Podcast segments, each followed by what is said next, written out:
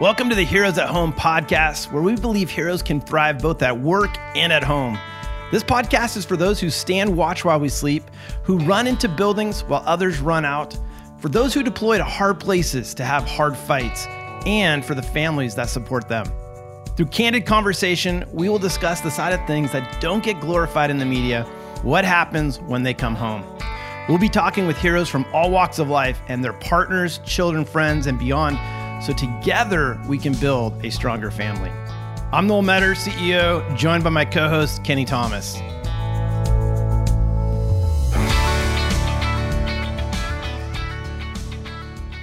Today on our podcast, we have an amazing guest who's going to be sharing her story because while maybe she never has worn the badge or put on the uniform, I can promise you what she has walked through, any one of us who has served this country would say she's absolutely a hero. And I think not only that, but her story will impact so many in terms of what you're going to hear. And I can say that because I've actually heard her story at a conference recently. I was introduced to Dana Jackson truly remarkable story of just her journey. And I don't want to steal anything from your uh, opportunity to share, but Dana, thank you so much for joining us and look forward to having you and share what happened over the course of your husband's career in law enforcement. Yes, thank you so much for this opportunity. It was awesome meeting you as well at this first responder conference that we did in Georgia with all the resource partners. So I was very honored that you guys came up and talked to me after and asked me to share again. A little bit about who I am. I am a mother of two. I have a son who is a new college graduate. I have a daughter in high school. I am a consultant for an insurance company, just riveting, exciting work. and I would describe myself, I think we have a slide for it too, as a little bit of an overly caffeinated, 80s music loving, go to church on Sunday, but sometimes cuss a little bit type of a person. So that's just a little bit about who I am. But thank you so much for letting me be here. Oh, I love it. And actually, I love this slide. I mean, you you captured the whole room when you shared this because in many regards, I mean, we all know Starbucks, but the fact that you have these lined up, you know, it just kind of covers the basis of uh, so brilliant, love it. And uh yeah, so tell me the journey that you've been on absolutely is one that not everyone can say that they've experienced, but I think in the back of the, the mind of a first responder and a spouse of a first responder, there's inherently this kind of question is he or she going to be okay based on what they're asked to do on a day-to-day basis? And so maybe just starting there can you tell me a little bit about your guys' story and what that's looked like Yes. The kind of the end of this particular slide too, which by the way is a legit slide of my desk at work. So this is not clip art. This is my morning coffee, afternoon iced tea, and then I try and remind myself to push some water. The other descriptor besides being mother of two, working for an insurance company, another adjective that would describe me is widow. And that's just kind of part of my story in the first responder realm. And so, what I will probably just start with is a little bit about uh, my late husband's story. Erik and I actually met, we were 19, just, you know, fresh out of high school. And I would probably describe him as somebody just extremely strong, uh, physically strong. He also had a passion for bodybuilding. Um, in fact, we joked when uh, we first started dating, the joke was that um, he had smoother legs than I did because for the bodybuilding world, it's all about shaving and an extreme tan. But sensitive heart, strong build, a little bit of a mama's boy, which will kind of come into play a little bit later in the story in those early years of us dating, he went on a ride along. And as a lot of people who kind of have a passion for law enforcement, it was very easy. It was a very easy bug to catch for him after doing the ride along. And so he participated in his department's reserve program. And so he did that while going to school and kind of learned a little bit of the ins and the outs. And then a position came open for patrol which he applied for and got. And within that first year of hiring, they will place you with an FTO, with a field training officer. And he had gone on a couple calls and he came home one day and said, You know, I'm seeing a lot of things that I'm having difficulty processing. And so we talked about it a little bit, and I thought, gosh, you know, even at, at our age at the time, you know, he was kind of able to do a little bit of a mental health check in, kind of check himself and I think the fact that he does have, did have a sensitive heart, it was difficult for him. And so he talked to his coach and talked to myself and his parents, and he said, I, I don't know that this profession is going to be for me. I'm not sure if I'm going to be able to to process it. And so he went in and said, you know, I, I think I'm going to need to not do this. And it turns out that they didn't want to lose him. And they had a position within the department called a CSO, which was a community service officer. So basically, still within the department, but you're not out on patrol, um, you're not carrying a weapon. And so he moved into that, which was amazing and completely where he needed to be and thrived in it, loved it, went out and, you know, served subpoenas, helped with property crimes, lodging, you know, going out and getting stolen bikes and throwing them in his patrol truck. So all of that was great. He would do that. We would get married. We'd kind of both start our careers, you know, kind of take that role. But in 2001, he was in his patrol truck. It's just a small vehicle, small truck with a light bar going across. And he was kind of in the downtown area of our city, um, heading to wherever they needed him. And he was approaching an overpass. So he was kind of entering, getting ready to go up this, and realized in a split second that a city bus was coming down the overpass and was turning when it shouldn't be turning because Erik had the right of way.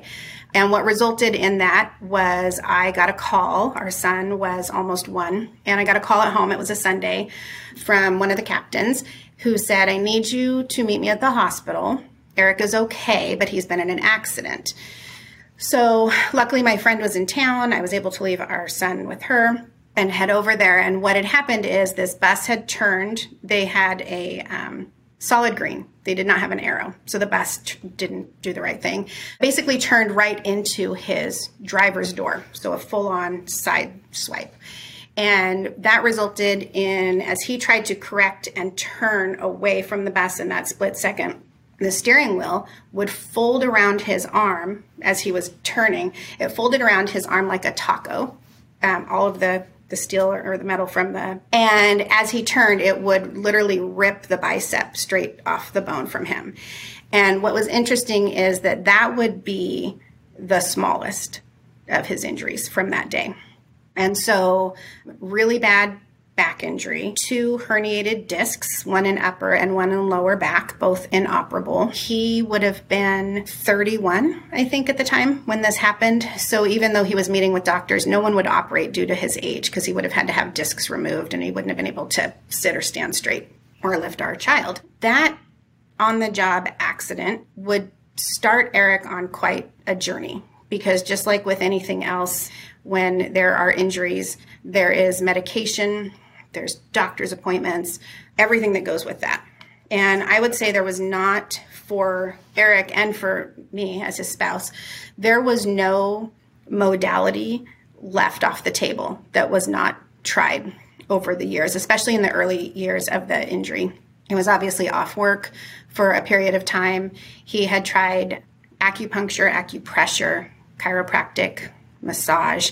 Uh, he had been referred to a pain clinic for pain management with pain medication um, that became a pretty big roller coaster in our life of on pain meds and off pain meds. And when he would go off pain meds, it was because he was so mad at himself for having to be on them and irritated and stubborn, um, which I have learned over the course of all the decades, especially in that profession. You know, it's very type A and things need to be in order. And he didn't like that he needed to take medication to be able to get through a day. So when he would go off, as smart as he was, he would not wean himself off and he would cold turkey, which would result in being, you know, in convulsions on the floor. And it was a lot. It was just, it was a lot, his pain journey. And. One of the things that I would think that that period of time probably taught us is he was trying to figure out his place.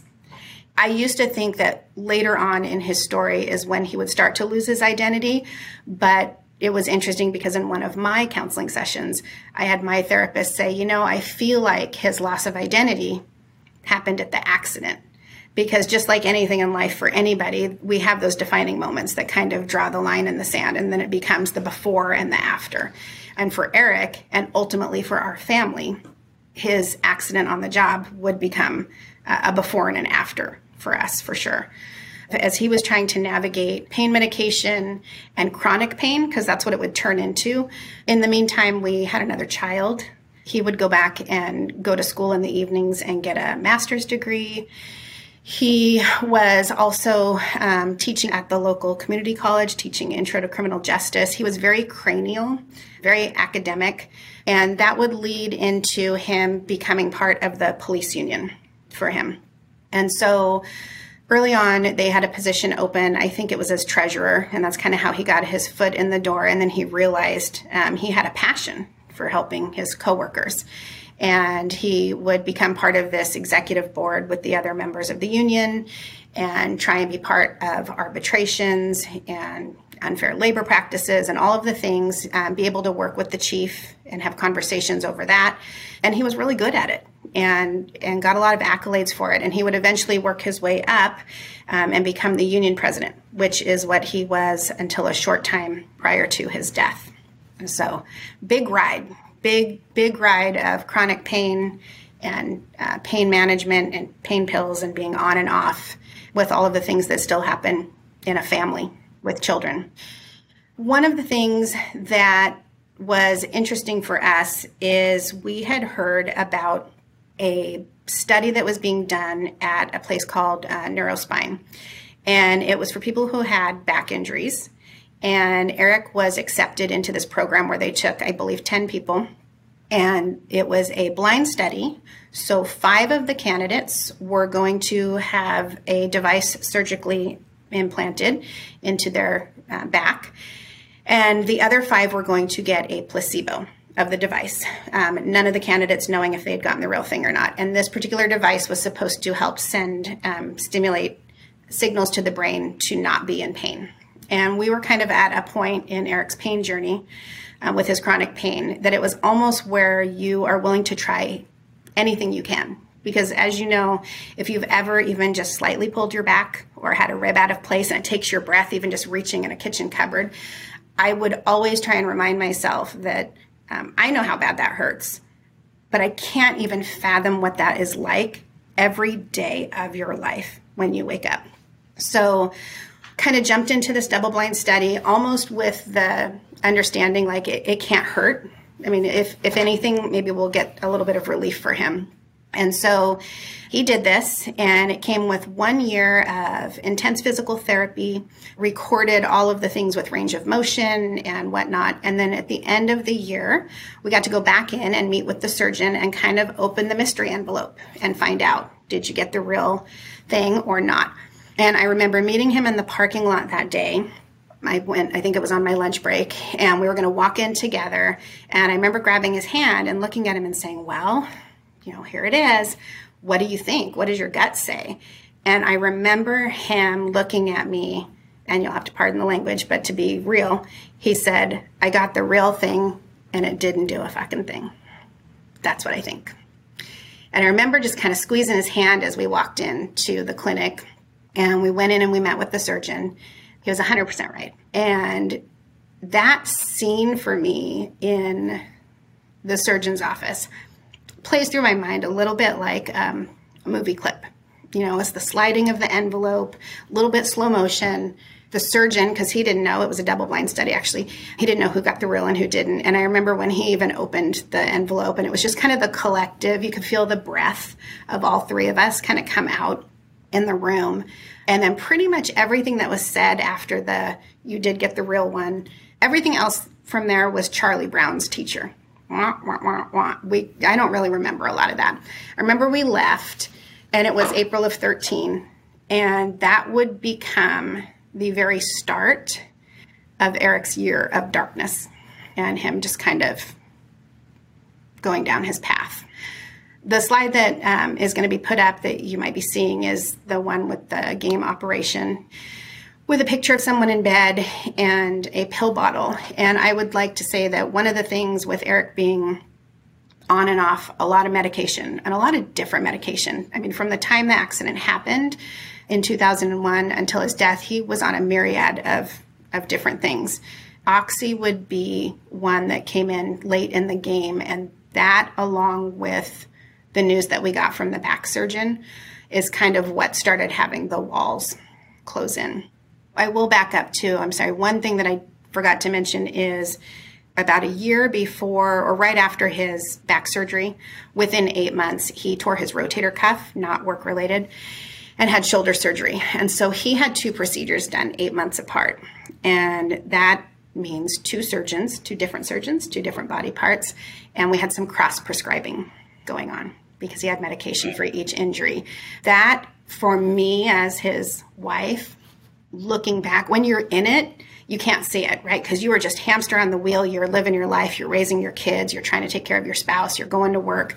Being on this side of it, and when you go back and you want to connect dots and you want to wrap your head around things and figure out how everything happened and why, I look back on that and think, mm, that's when myself and other family members probably really could see the biggest change. Um, there was a chemical change. It's it's just no, it's science at this point. You know, he had meds going for his shoulder, he had meds going for his back. Whether they played well in his system or not didn't matter. But when Oxy showed up, that would change the course. That would change the course of what he had left for his life. I think all of us collectively just, you know, take a deep breath because uh, this is a lot to digest in in one in one episode, uh, especially for you. And and and I know that the time on this has been how many years? This uh, year will be nine years.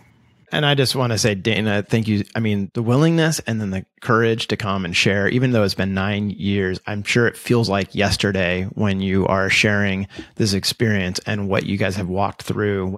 Yeah, my heart just, my heart goes out to you, goes out to your family. For me, I think the question, you know, obviously this was a journey from the time of the, him saying yes to law enforcement to, you know, that year of just kind of everything going black.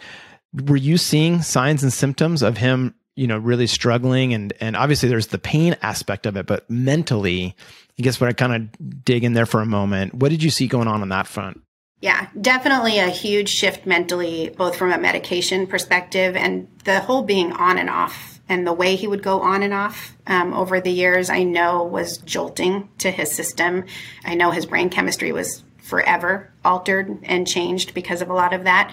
His year, what we in the family kind of consider to be his year of darkness after finding out about the back surgery not happening, he was in bed a lot. And so if he wasn't working, he would be in bed.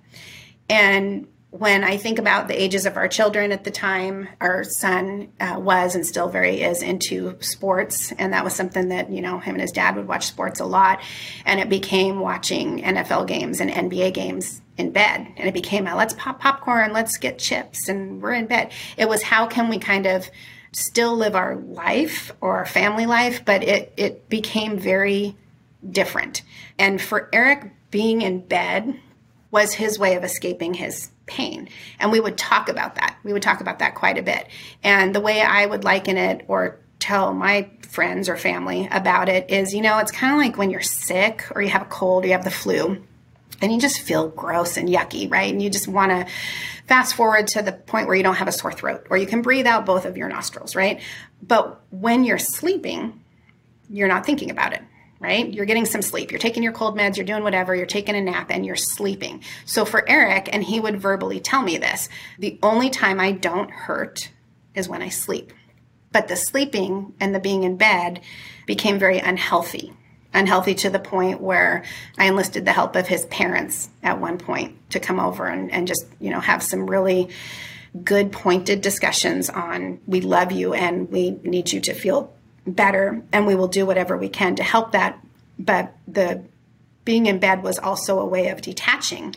And i look back and that is slowly as he was letting go when we talk about things like loss of identity that's when it was happening. The constantly being in bed and not being able to participate in daily life had a couple of different avenues for that because it definitely impacted work and work was noticing. And then when he wasn't feeling well, he was over medicating at one point and was definitely not himself in his union position. Uh, and his coworkers were noticing very uncharacteristic things of Erik and who he was and how he would handle himself when he was well. Um, and it led to him losing the, the presidency for the union, which was gut wrenching for his friends and coworkers to have to make that call. And that was probably about a month before he died. And I know that you know, for him, his walls were closing in. He was losing who he thought he was, all the things that he used to be able to contribute to and felt like he couldn't. So work started slowly being let go of and not caring and just being in bed. That impacted home life. He would start letting go slowly of just being able to participate. He stopped going to church with us as a family several months prior to that. You know, so I mean, he he let go in stages before the day he died. He he there were there were components of him letting go along the way, but um, yeah, in bed a lot. And then the the day I got the call, I mean, it was just that day will never. That's ingrained in me. That is burned in me like a like a cattle brand. He had been after he had lost the union position, rightfully so. I mean, he, he was not well, and he was not in a position to make decisions for the department in that aspect. He took FMLA. He he couldn't cope in hindsight, that FMLA, it was spent in bed. I think he was just done. I'm not sure that, you know, bringing up counseling again, it, medication, all the things, it, it had felt at that point as though every, every stone had been turned over looking for an answer. Meanwhile, we have a family in motion. We have kids um, who are busy, who are active. So much stuff going on. So he had been on leave and he was due to go back his 30 day FMLA was over. I overheard him on a phone call the night before with a friend and coworker, kind of talking about coming back and a little bit excited. So the next day, uh, I get up, I go to work, kids get off where they need to go. I start getting calls and texts that he he didn't show up for work. I look back and I think I knew probably right then but it's just so interesting when you look of course all the studies that have been done on fight or flight right and you go into shock right and so the way that I am built as a person and having gone through loss with parents and, and all this other stuff is I go into business mode. So I go full business and the emotional part gets put on the back burner and I will deal with that later because there is stuff to be done and I have to help somebody, whether it's kids, family, whatever. So I start getting these texts and calls. He's not here. He's not answering his phone. We want to ping his location. Okay. So I leave work and I just gotten out of a meeting. I leave work and I just start driving around. But looking back on it, I was driving aimlessly. It was very odd. I had just, I drove to a local park that was not far from police headquarters because just a few weeks or month prior, there was a local businessman, pretty prominent businessman, that had taken his life. And I don't know why at that park. I, I don't know why I drove there. But while I was in the parking lot, kind of driving around, and again, he's not taking anyone's calls. I get a call from one of his best friends that he worked with very closely in the union. And he said, Where are you? And I told him, and he said, I need you to get to headquarters now. And it was like I'm not even a mile away. And I so I drove, not knowing anything, not knowing what I and so in my mind, I think the wife in me was trying to tell myself, he's there, he's not in a good place. You know, they, they're trying to talk to him. I, I think that's what I was telling myself. But I pulled into the parking lot of headquarters and I saw the person who called me and his wife and someone else, and they were standing outside and unmarked suburban. They were waiting for me. And so my stomach kind of dropped, kind of like when you pass a cop going 90 on the freeway. How ironic is that? But my stomach kind of dropped out, like, oh. And they motioned for me, like, okay, come on. So I went to park. Well, talk about out of body because I drove a Jeep at the time. I didn't put it in park. And so I pulled into the parking space and then I just opened my door and started, and, and my car kept rolling and it went up onto the curb and I had to get back in. And because I just, it was very, again, kind of like a scene in a movie, just very discombobulated. So I got in the back seat with his friends. There's good friends of ours, wife, and two gentlemen were in the front. And I could hear them talking about what is the fastest route to the hospital because they were in shock themselves. And I have no idea what type of call or how they got their call, but they would take me to the hospital and I remember being in the back seat and I kept leaning my head on the window and pulling my hair kind of in front of me. I was trying to hide. I, I don't know. It was very strange. And I think I remember saying, What do we know what's happening? Is he okay? And no one really wanting to say anything because no one knew what to say. And got to the hospital and uh, they escort me to a room behind the ER. We had to go through the ER and it was a windowless room I mean, th- these are the things in my grief and in my shock. This is kind of what sticks in my brain. So, windowless room, wicker furniture, kind of kind of old school, and uh, it's just me and his two coworkers and her wife. And our friend's wife said, "Can I have your phone? I I'm going to make some calls for you um, if needed." And I said, "Okay." And just then the uh, doctor came in, white coat, again, I know I keep referencing it's like a movie, but if they ever made a movie about this, like I, it, it is how it felt, and came in with the, um, you know, uh, your husband came in with a gunshot wound to the heart. Our team tried everything, and we were not successful, and I am so sorry.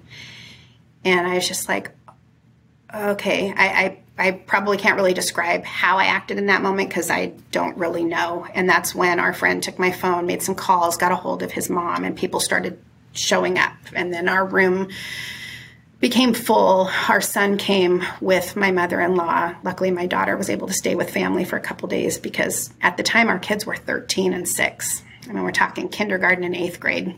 So it was definitely a lot to process on pretty much every level possible. But on that day, his walls closed in. He was he was he, I think he felt like work was no longer, and he didn't feel like he could contribute at the level he was used to contributing. I think he felt that way from a family perspective. I know that there's times where people so much when it comes to this topic of suicide will say it's selfish. And there's definitely two two camps in that thought process, right? I'm not in that camp because I lived it. He was the least selfish person you would have ever met. He was the most giving, smart. When I think of the the pain pill addiction, the on and off roller coaster that he experienced that we experienced as a family, we had a front row seat to what that looks like, right? And so when you hear things like addiction, it's so easy for the the thought process to think of the drug addict on the street with the track marks and the needles or the alcoholic who can't even stand up straight in a room. That was not my husband, but it doesn't mean that he didn't struggle. Uh, he did go through a treatment center um, probably about six months prior, and he had asked for help. And he just said, "I just I can't handle the way I feel. I can't cope anymore. I can't contribute. I'm I'm not myself. There's something wrong." And so the treatment center was the easiest way to take care of that, to do a full on doctor guided medical detox to get everything out. And it was amazing. I mean, talk about seeing the light in someone's eyes. I think when people talk about death, and especially when they talk about suicide, especially in our case, his light dimmed, especially over that last year, and he became a shell of who he was. But his treatment program brought that back. I mean, we would go visit him, and it was like, oh my gosh, like once he was able to get everything out of his system, it was like he's back. It didn't last. He he came out and and couldn't cope. He could not. I would come home from work at times, and it would be just daytime, and he would drink NyQuil because again, it all would tie back to sleep, right? So it wasn't like this addict who couldn't wait to get his fix. It was someone who couldn't wait to escape his pain. And ultimately, yeah. in 2014, he made a, a, a horrible choice and a horrible decision on a way to be out of that. But it was not selfish at all.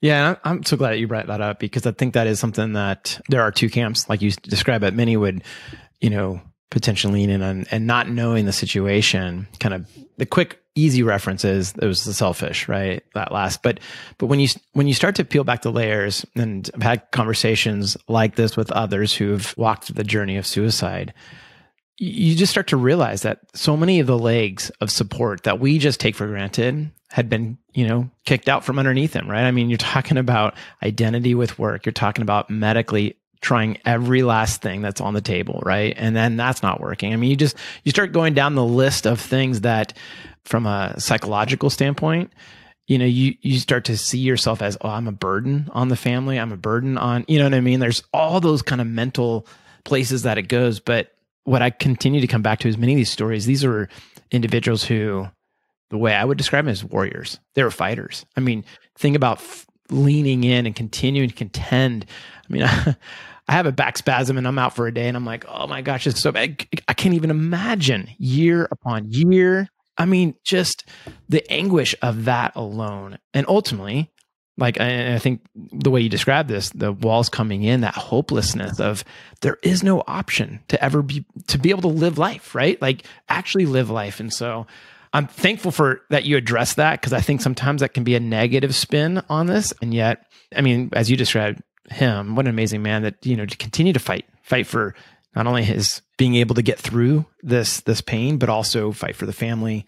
I want to come back to just you know as you saw the walls closing in what was going through your mind? Like i know that you know you're you're trying to navigate this and with a family and work and all that but what what was going through your mind? I mean were you kind of cognizant of yeah this is probably going to end in a really bad place or was it no we're to i'm not to give up on the hope that there potentially is a treatment out there. I'm just i'm just curious. Yeah. For us with our story in our family and I, d- I definitely get asked that people are very cautious and gingerly on how they ask you know that's usually a very common question is were there signs? Erik's signs were pretty prominent just because his chronic pain journey was very um, front burner. I mean it, it was a daily thing. And we would get asked, especially going to my son's sporting events and games. And so we, you know, had these bonds with these families and everyone would always, you know, well, where's Erik? And, you know, he, you know, it's not that he was embarrassed of it, but it's like he, he can't, he can't be there. You know, he, he would try and he, he would wake up and be like, it's not happening and I'm not able to drive because I'm going to have to take pain medication, whatever it was. So there were signs, but when you ask from my perspective is what I would say is we had a family in motion, right? And our family's always been in motion. I think anyone who has children knows that there's downtime is kind of not existent, right? We were a family in motion. Things had to be done, right? The bills had to be paid. The grocery shopping had to be done. There were so many things going on that make up just a family dynamic.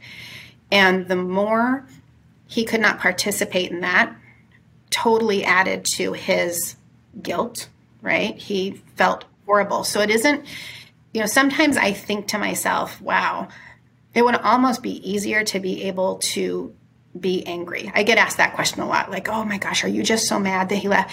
I, would you be angry at someone who has cancer? Like, I put this in the same realm. That is my own mm-hmm. opinion, and I'm sure there would be mm-hmm. people that would debate that. But my husband was sick.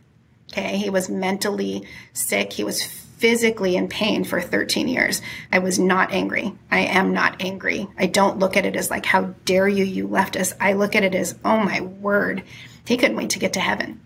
I know that because I know that about him. But the signs were there as far as him disconnecting and not being able to be part of just daily life. That being said, I, I kind of had to, I kind of had to go into single mom mode. It's really hard to say that out loud because there is a difference between single mom and solo mom. And I became a mm. solo mom in 2014. And the difference being a solo mom, my kids don't have a dad to go to every other weekend, or dad isn't on the other side of the gym watching their games. Um, it's all me 24 7. But I think in Erik's illness, especially in his last year, I was a single mom and it, it prepped me for the role I didn't know was waiting. And that was that was difficult. But just trying to balance it and try and figure out because the kids had to get to school. Like they, they had to go to their things, they had sleepovers. I had a ton of support, and that support would totally roll into my widow journey. Erik's family is amazing. I can't say enough about them. My, my sister in law um, stepped up and and completely took the reins on a lot of stuff that I just couldn't cope with, especially in those early days. But yeah, yeah, I could see the the walls closing in, but when you're in it, it is really difficult to know what to do, which I think kind of ties it back to when I was asked to come out and speak to the first responder conference and got to meet you guys because I thought, wow, when I was prepping for my talk for that conference, I remember thinking, I'm going to have an entire room of first responders. I think there was like, I don't know, 150, maybe more fire, police, dispatch, EMTs. And I thought, I'm going to have a room full of Eriks, right? People in all aspects of their journeys of their careers, right? Newbies, rookies, people on the cusp of retirement. I bet you there's people in the room that have back problems or have had work injuries. And I'm going to have this captive audience And here I am, the widow. What could I possibly say to these people? What would I want to say to an Erik if I rolled the clock back and he had to go to an in service training, you know, 10 years ago? What would I have wanted him to hear that could have made a difference? And I think it just, for me, it just came back to finding your support and finding your community, but more importantly, that it's okay to talk about stuff. And I know that that's a huge shift right now for mental health within our world is it's being you know i don't like the cliche phrases they drive me crazy I, you know it's okay to not be okay but there's truth behind that you know and when you talk to somebody i think my whole thing is just not everybody's meant for counseling and therapy i am I'm over caffeinated. I could go three days a week to see my therapist. It's amazing. It doesn't have to be a counselor. You could talk to a friend, a pastor, a neighbor. You talk to your dog, but it needs to come out. And I think in the first responder world, because there is so much put on them, and it's because it's their role, it's their presence, right? It's this big, you know, big position that it's so easy to just stuff it and not talk about it and not come home and think, okay, well, I can't come home and tell my wife at the dinner table about this horrendous thing I saw today because I have kids and it's going to scare them. Okay, but you can kind of table that and wait till the kids go to bed or get a coffee date and say, I just saw some things and I'm just really having a hard time processing them. And it doesn't mean you have to solve it, but you have to say it. It needs to come out. And I think from a first responder community, I think it's pretty hard. They're so used to being the first on the scene and responding to everyone else that they forget to respond to themselves. So that was pretty much my message, at least when I went to Georgia, is, you know, put yourself first. There's nothing selfish in that, but you have to take care of yourself before someone else can take care of you. And I think that's where our our situation and our it got so bad towards the end that you know I'm not sure. I feel like I lived my vows to the the day that he made that decision. We we were together for 26 years, so this wasn't a an argument gone awry. I mean, this was over time and being worn down and being tired and and being ready to be done with his pain. Let's go back to that moment where the doctor comes in and it sounds like from your recollection, it's like I don't really remember what happened. Many people handle this differently. For you, what was the path forward? For those who maybe are listening who have lost, you know, a loved one by suicide, and maybe this is fresh and new, that's a daunting situation, right? Like I don't know how to get out of this this dark cloud that's, you know, constantly hanging around. And and that's just one way to describe it, right? There's a lot of different ways to describe it, but for you personally, what did that look like? For me, being on this side of it and looking back, I would label at least the first year. I call it being in the um, the grief bubble right? So the the numb bubble. So the first year, even though you're going through all your first, the first birthdays that are getting missed, the first holidays without the person, they hurt and they sting, but you're still wrapped up into being in shock, right? And it's just amazing from the science part how that your body protects you and there are things that just won't stick and commit. And to this day, even part of my PTSD from our whole scenario is I have asked over and over about the weapon and I, I get told about it and I it will not stick in my brain. And I think that's just my body's way of saying you don't need to. It's okay. I can ask about it, and unless I write it down, and I don't even know why that matters, but it, it just goes to show how your body just takes over at that point. But I would say from the time the doctor came in going forward, you're in massive shock. Like I said, luckily I, I had a, a support system holding me up, but that support system, especially the close circle of family, everyone was impacted, right? So I can't sit there and just say, "Oh my gosh, you know, my my sister-in-law and brother-in-law and my in-laws were amazing. Their grief was was just as palpable, you know. And so here they're trying to help me when really, you know, his brother lost a brother. My mother-in-law lost her son. I mean, it, it's it's it is so raw, especially in those first first few days, weeks, and months. I would say for me, and we talked about this, I think, a little bit before we started recording, but that day for me, even though I've I've worked, you know, since I was 16, I've always been a, a career person, and I always joked that if I ever won the lottery, I would still work. It's just kind of how I'm built. But on that day that he died, my real job was revealed. I mean, it was like a full on shine the flashlight. You know, it's like God saying, okay, well, for the last 45 years on the planet, this is kind of what you've done. But I can tell you from here going forward, your real job are your children. And I knew I would still work because that was a definite, right? No matter what, it's like, oh my gosh, I want to stay in our family home. Like, they, I still need to pay a mortgage and pay bills. But my job became my mom job was elevated and not in a bad way like oh my gosh erik look what look at this responsibility pile i've been left with and now i have to do it by myself when i've had a partner for 26 years. And it was a very interesting i don't know how my brain wrapped it but i just knew that day like okay i'm still going to work and my job at the insurance company i mentally now told myself that is my means to pay my bills right? So i'm going to go do work I'm going to get to pay my bills and we're going to stay in our house. But my real job is are my kids okay? Are we okay? You know, I had a couple people, people say very strange things, okay, in awkward moments. Suicide is an extremely awkward topic. But I think even if Erik had died, you know, like I said, from another illness or whatnot, the things that are said, I had a few people tell me at his service that you know your son your son is now the man of the house. My son was 13 no he was not. And that one would sting. Like i i can be pretty sarcastic in nature um, and then you kind of wrap that up with some dark widow humor which i have some friends that we can be pretty twisted because it's our life. But i just remember thinking in that moment with you know i am now the mom of these two kids. I am their sole provider. I am their person. It is the three of us. We went from a family of four to a family of three but my son will get to be a teenage boy. And no, there will not be any impressions of you're the man of the house. Um, it's up to you to make sure mom's okay. No, no, no, no. And I knew that early on. And so I almost went completely the opposite direction, kind of in protective mama bear mode of that's not yeah. going to happen. You're still going to go play basketball with your friends. You're going to have sleepovers.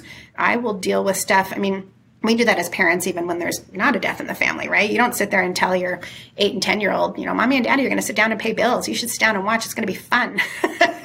You know that's not how that works. Those are adult things and you get to be a kid. And my daughter needed to be a kindergartner and a first grader and go to birthday parties and and buy presents and paint her nails and all of those things. I, I, know I sound like a broken record. We're a family in motion. It needed to keep going. And so I felt like my biggest responsibility was to make sure we kept going and that we addressed things. We were all in counseling. I got an amazing counselor referred to me from someone within the department who had lost her husband in the line of duty for my kids. Got a great counselor. My son learned early on in his teen years why it's important not to stuff feelings and why you have mm. to talk about them. They know that at any time, even now, almost nine years later, if they need to talk, we will get them into someone who needs to talk. It's a very healthy discussion, in my opinion. But yeah, so I had to put my head down. I, I kind of went two years with my head down, full on mom mode. This is my job, this is my role, and I'm going to make sure that we are okay. And, uh, then that's when my sister-in-law said, "Okay, it's a couple years in, and you know you're still young, and you need to date again." And and yeah, that's a whole other story. Yeah, during that two years, how much would you? I mean, the first year sounds like grieving. Second year, would you describe that as something different than grieving? Yeah, the difference between year one and two that you bring up. So, one is numb bubble protection mode. Year two, the holidays and the milestones hit and they hurt because now that numb bubble's gone and there's nothing protecting you from really feeling the sting of it. Milestones were probably the hardest for me, more so than a date on a calendar for a birthday. You know, I remember thinking, especially pretty soon after, with our son being the age that he was, and I remember thinking to myself, oh my gosh, you know, here's my child who is going to try and navigate a first girlfriend and a prom and driving and, and he's going to have to do that without his dad. You know i'm, I'm going to have to try and counsel him through things and he's got body parts i don't have. Like there, there's a lot going on there. And i just tapped into resources. We've got uncles. We've got you know really good friends of theirs fathers and i had people making sure that you know we were we were okay. But that difference between year one and two is pretty big. Um, the regret shame I didn't feel it. I feel like, and I, and maybe it's because we were together for so long. He was my person since age 19. We learned to adult together. We got married. We waited seven years to have kids. So, I mean, it, you know, we just did things at a good pace. And so we learned so much about each other and grew up with each other. So I, the shame and the guilt thing didn't hit for me. I think the the times when I really let myself kind of get into those deeper thoughts, you definitely kind of go more into the what more could I have done and how what would that have looked like? You know, how do you do that when you are raising kids and working, right? So I, I don't know. I don't know. I just feel in my heart we lived our vows to each other until till the day that that he was gone. And so I yeah, it's definitely a journey. I think the other thing that happened for me pretty early on is I I don't want to say I adopted the mindset because I think it's just how I'm programmed as a person. And I will root that a lot back into how my parents raised me. But I knew very early on, regardless of what happened to me in the future, you know, was I going to date? Was I going to remarry? All of that stuff. What was I going to do to honor my late husband? At every turn, not in just ginormous ways and banners and huge Facebook posts, but, you know, I wanted to model that for my kids. And so his life needed and still needs to have meant something to all of us because it was impactful for all of us in the family and and to hear stories from his friends. And I love getting memories from people going oh my gosh I remember this one time when dot dot dot and it brings such a smile. We love to hear their names. And that's another misnomer in widow and widowerhood is that they don't like to hear about no it's actually the opposite. But I try to make sure with myself and our children and Erik's family and anybody who will listen, we do things all throughout the year, not just on special days, things that will honor him or tell stories. In my new relationship, as it progressed, because I did start dating, we get to talk about him. And it's not in a very odd, you know, he would love to hear stories about Erik, and my kids would tell him things. And he has some similarities to my late husband that's kind of eerie. One of the topics that I think potentially listeners are asking in their minds and i'm just going to put it out there is are there things that when someone you know has gone through the trauma that you've gone through and death by suicide you know f- those looking out or looking in i should say it's this sense of like well how do i support? What do i say? Are there things that would be helpful for folks to consider if, if they're walking with someone through this journey of you, you kind of already alluded to it like well your son's going to be the man of the house. You know i stay away from those kind of statements. But are are there ways that you found people being able to come alongside you and this really helped? What does that look like? Yes, yes, I can totally speak to that. So one of the things, uh, well, there's definitely there's definitely a list of things not to say, and I am very fortunate to have quite a community uh, in a sad way. I have a community of widows, um, local people who have lost their husband. I have a group of law enforcement widows, and so kind of having somebody next to you that says, This happened to me, this happened to me, and you kind of nod your head and go, Okay, I don't feel so awkward or alone. But there are definitely things not to say. And one of the things um, I remember very early on that was said to me was, um, uh, Did you have any idea? And it, it came, and I, I know where they were coming from, right? It's kind of the whole thing like when you're on a freeway and you're driving past an accident, right? You don't want to mm-hmm. look, but you look you feel like it's this gawking, like, oh my gosh, is there anyone still in that car? So I get it. Suicide is a very awkward topic. It's not dinner conversation. You don't walk in a room and go, hey, um, you know, no one's going to want to stand by you. So that's just weird in itself. So lots of things not to say. The things to say or the things to do, one of the big things that I very much remember from the first few days, because I had a lot of people at the house a lot of friends come up beside me, stay with me, make sure my kids got where they needed to get, or made sure, you know, people are organizing meal trains, so many things. But I remember one of my wonderful friends with all of the people who were coming by for condolences and coming by for hugs to see if we're okay. A lot of people from the department. And my friend had the insight, she put a legal pad up on my kitchen counter because a lot of people had the same question, which is, what can I do to help? Right? People innately want to help and assist and make it better. And my friend was like, what could you do?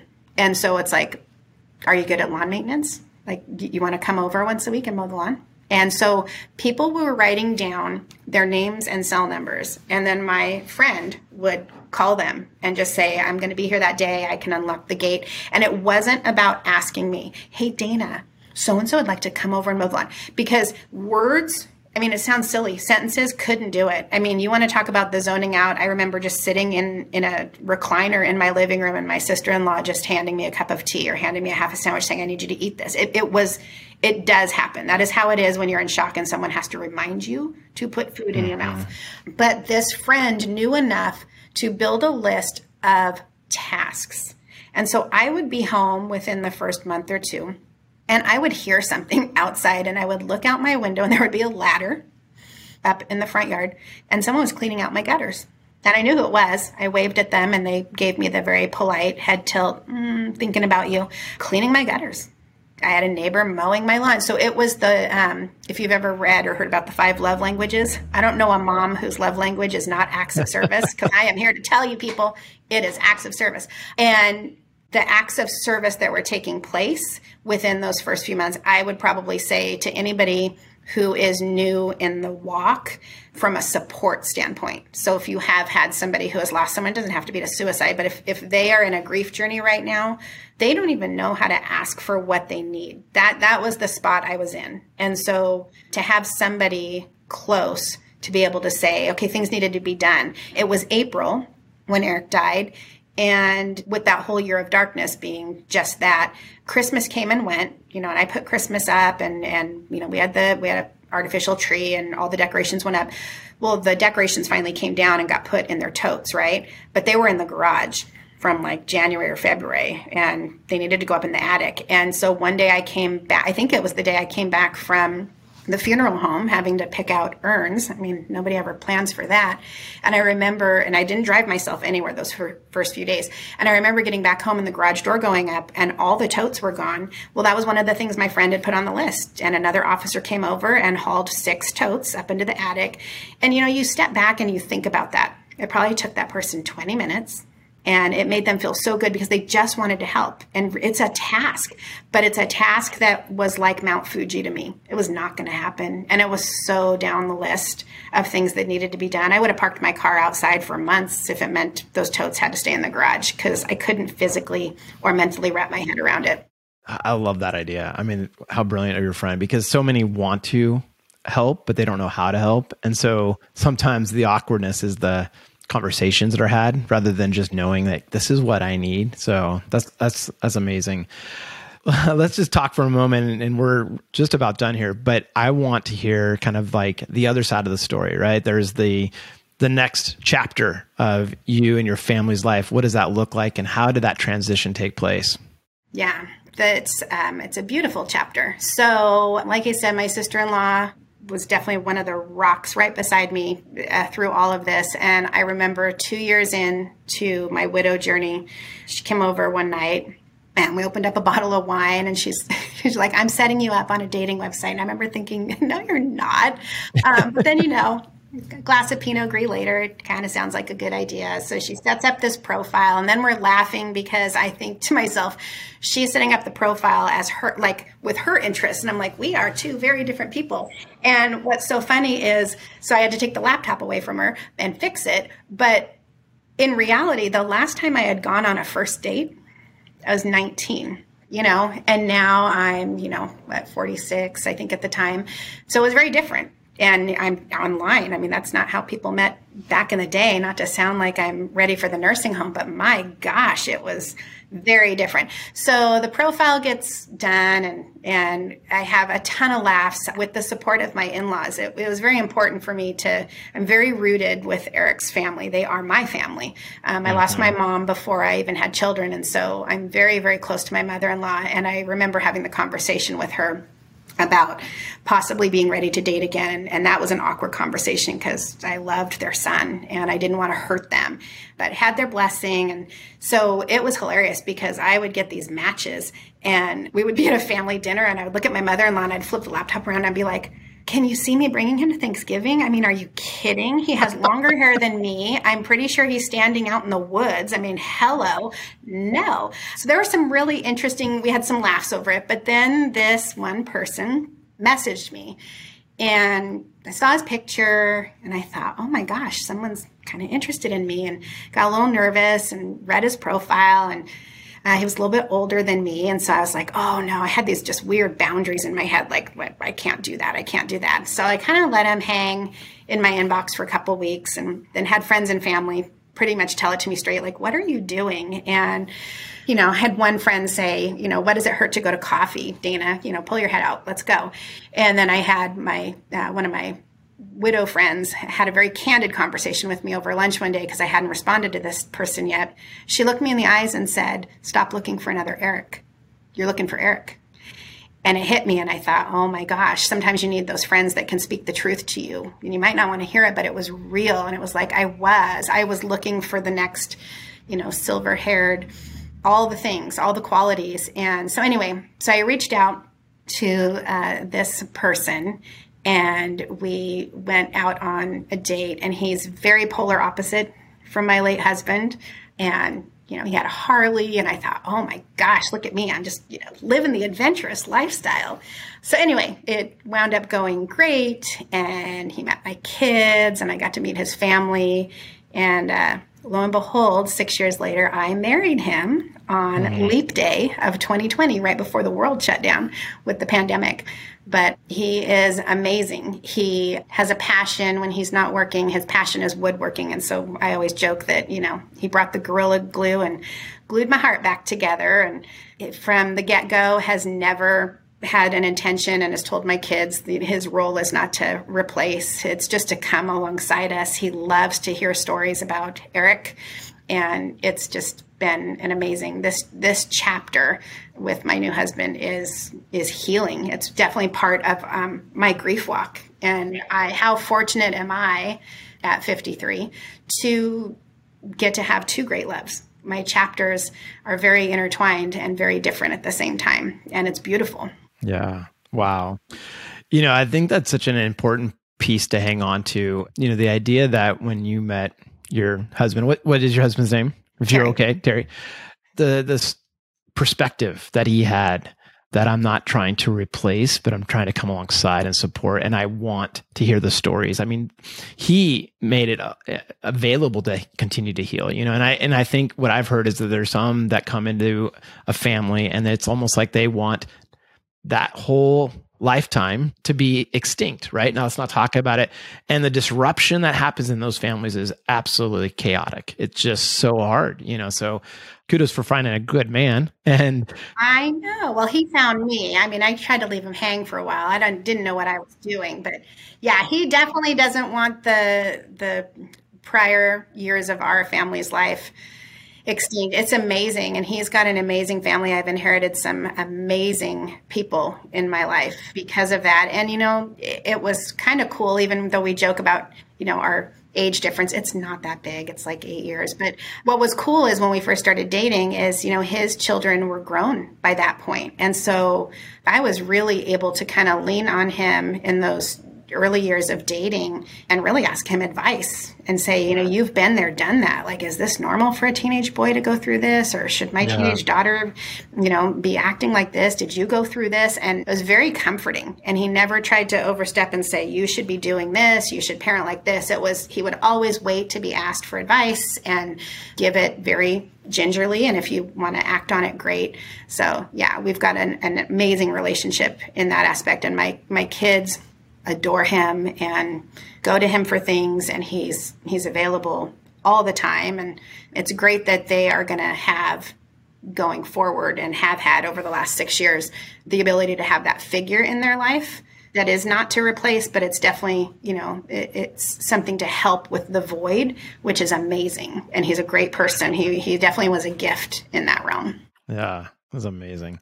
Dana, I just want to say thank you. Thank you for being vulnerable, authentic, the courage of sharing. Uh, obviously, the strength that you have as a person is so evident as we've been able to talk through this. I, I know for many, the idea of what you've, the journey you've been on, for some, it's like there's no way. And yet you've, you've been able to share those insights. And so, so one, thank you. Thank you for being part of this, this podcast and the show.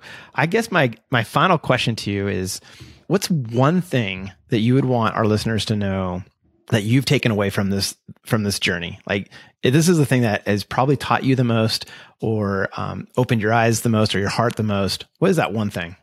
Oh, that boy, there are a lot of things, but I would probably say the the biggest takeaway for me on my journey is giving yourself the grace that's needed to walk the journey and to be willing to walk the journey and not sit it out, right? Not sit on the sidelines that you have to stay in motion, but probably finding your community. And I wish I would have found a community for chronic pain or maybe some type of struggles within law enforcement. I wish I could have found that community in the year of darkness or maybe even a little bit sooner because I think that whatever your struggle is, when you find people who are in that trench, you feel less alone.